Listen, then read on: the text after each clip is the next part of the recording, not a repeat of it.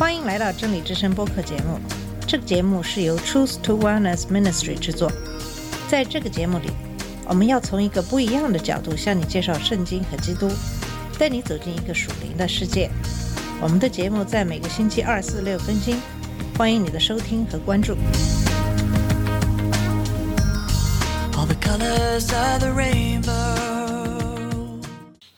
你好，我是马军。上期节目我们结束了对《埃及记》这本书的讲解，从今天开始查考《利未记》。我们知道利未是雅各，也就是以色列十二个儿子中的一个，这个支派被派去做祭司。《利未记》这本书主要讲述的是神对摩西亲口说的话，这些话发生在当时以色列在西乃山旷野大概四十年的时间里。在这本书中反复提到神是对摩西说的这些话，因为几乎《利未记》的整本书都是记载神对摩西亲口所说的话。从这个意义上来说，神其实是这本书的作者，摩西只是把他从神那里受到的启示记录下来。关于《利未记》的成书时间、接受摩西为《利未记》的作者以及五经的证据之后，我们认为本书是在会幕建立后的五十天内，也就是和以色列人离开西乃之前向摩西启示的。准确的写作年份不是很清楚，但是经文显示是在主前一四五零至一四一零年之间。在神带领他的百姓出埃及后不久，他通过摩西给以色列一系列的律法，包括告诉以色列人怎样敬拜神。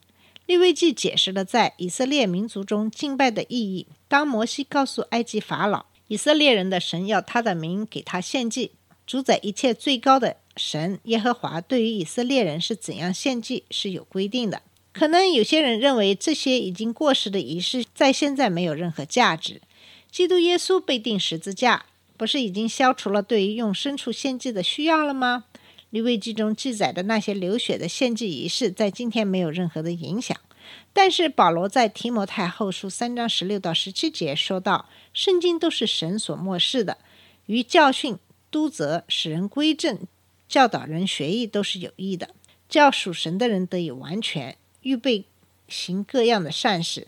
当然利未记是在当时的背景下写给以色列这个民族，当时他们正从埃及出来，神的典章是给刚刚出埃及准备去神的应许之地的以色列人一个关于日常生活的一些行为准则。对于我们今天的人来说，这本书有什么相关性呢？利未记可以帮助那些并不了解耶和华性格的人更深入地了解神的圣洁。首先，对这本书的正确解释可以帮助我们加深罪性对圣洁的神的冒犯是有更深的了解。这本书不停地提到人犯罪的绊脚石，以及在什么情况下会犯罪。罪可以从不同的方面来影响人的经历。第一，罪使人远离神。利未记可以帮助完善对神的属性的启示。在创世纪里，神向摩西显现；在出埃及记中，神向以色列人揭示自己。约柜是一个神在他的民中一个可视的证据。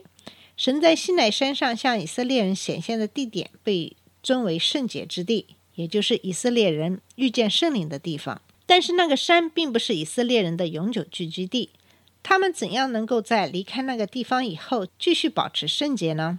那么在会幕中的有些有关会幕和祭祀的典章就可以回答这样的一个问题。尽管跟西乃山相比，会幕很小，但是可以移动，最重要的是会幕是由神所设计的，那么和圣灵相见就可以在任何地方发生。当以色列人进入神的应许之地，他们也可以经历像在西乃山与圣灵相遇的经历。第二，罪性使人不能对神的属性有真实的认识。第三，罪性能够使人没法和神进行交流。在这本书中贯穿了神和罪人之间关系的恢复，包括和神保持一致的需要。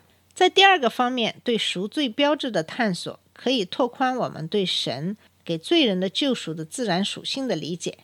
在一个用替代物的祭祀的仪式里，强调被救赎的道路。一个生命或是一样东西被放在了另外一个地方，替代物表明人的罪性有被救赎的需求。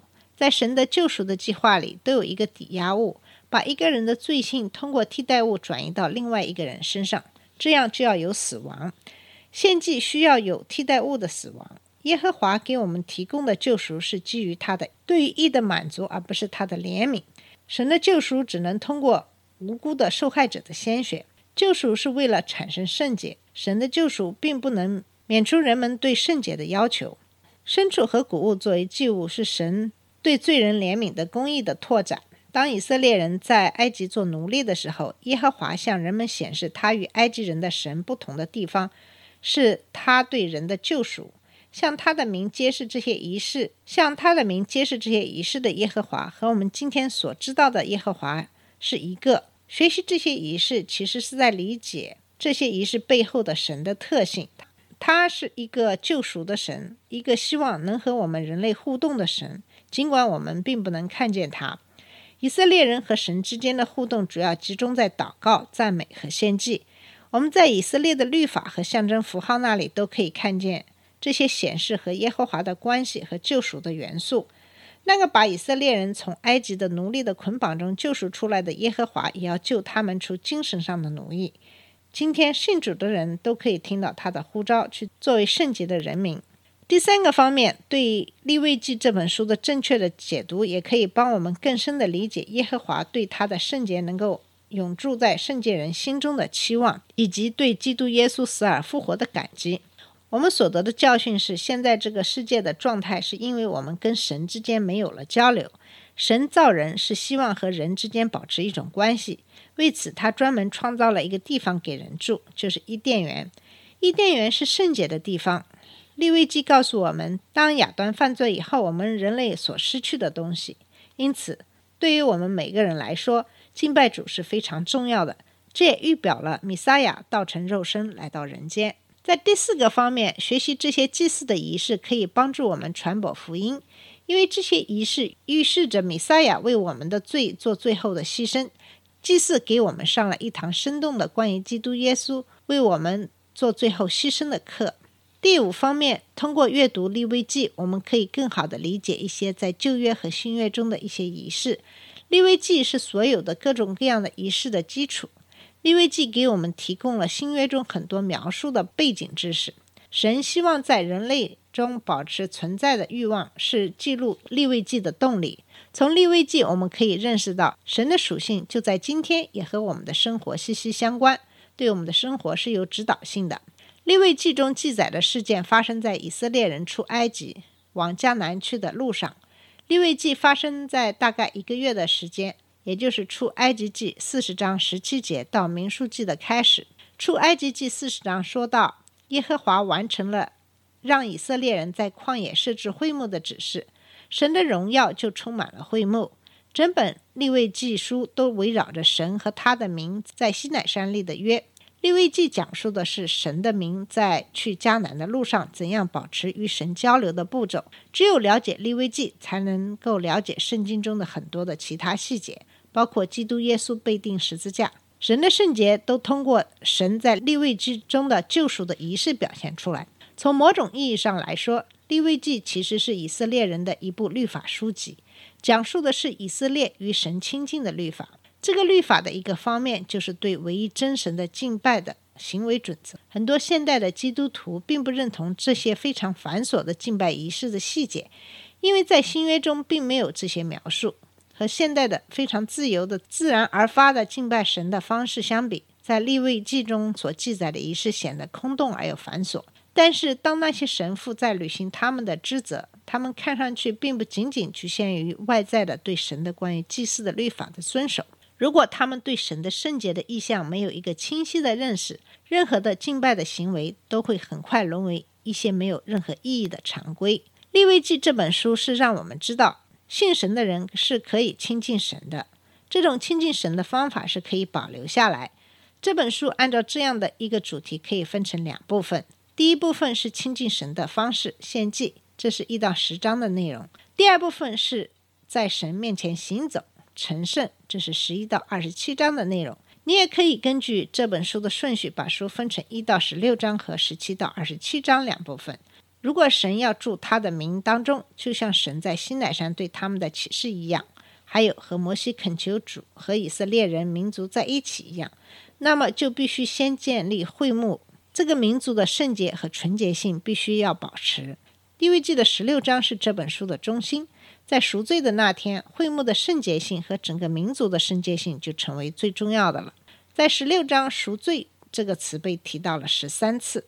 这个词用来指五种不同的祭祀仪式的结果，两个用血的救赎是代表神父和人民，替罪的羊羔代表了整个会众，两个燃烧的祭祀也要在神父和人民面前献上。所有的这些都非常清楚地表明为自己的罪赎罪，这样神才能住在他的民中间。这个仪式不但清洁了神所安居的会幕，也清洁了人民，让这些人民能够有资格让神住在他们中间。也就是说，神所指示的这一切的仪式上，保证神可以在他的民中间有一个神圣的居所。如果神想要在他的民中间居住，他的圣洁性必须要保持。圣洁成为以色列的定则和标准，在旧约和新约里，神都要求他的子民要圣洁，因为他是圣洁的。这个要求导致了一个非常严重的问题，因为人类的本质和行为都是不圣洁的，因此解决方法在于血的救赎。在旧约里，以色列人进行牲畜的献祭，以展望神之羔羊一次过的献祭，正如新约特别是希伯来书所启示的。神与人相交借着祭坛，基督是神与人相交的真正的祭坛。耶稣说，我就是道路、真理和生命。进入基督的人进入基督的人才能达到神的面前。在利未记的整本书中讲到了五种献祭的方式，就是燔祭祭、素祭、平安祭、赎罪祭和赎愆祭。另外还讲到了献祭的条例、祭司的风险和洁净、不洁净、赎罪日、有关牲畜的条例、有关个人行为的条例、耶和华的节期，包括安息日、逾越节、无酵节、初熟节、七七节、吹角节、赎罪日、住棚节，还有仪式月道德上的律例、安息年与喜年、祝福与诅咒、许愿与十一奉献的条例。这样看来，这本书的内容还真的是蛮多的。在这本书中，我们可以学到很多的关于以色列人的风俗习惯、节日的来历等等。如果你感兴趣，希望你能继续收听节目。我们这次节目就到这里了，谢谢你的收听，我们下次节目再见。这里是真理之声播客节目，真理之声是 Truth to Wellness Ministry 旗下的一个节目，由 Truth to Wellness Ministry 制作和播出。如果你有什么想跟我们分享，请给我们发电子邮件，我们的邮箱地址是 truth to wellness at gmail dot com。 你也可以直接去我们的网站 double u double u double u dot truth to wellness dot com 浏览更多的信息。下次节目再见。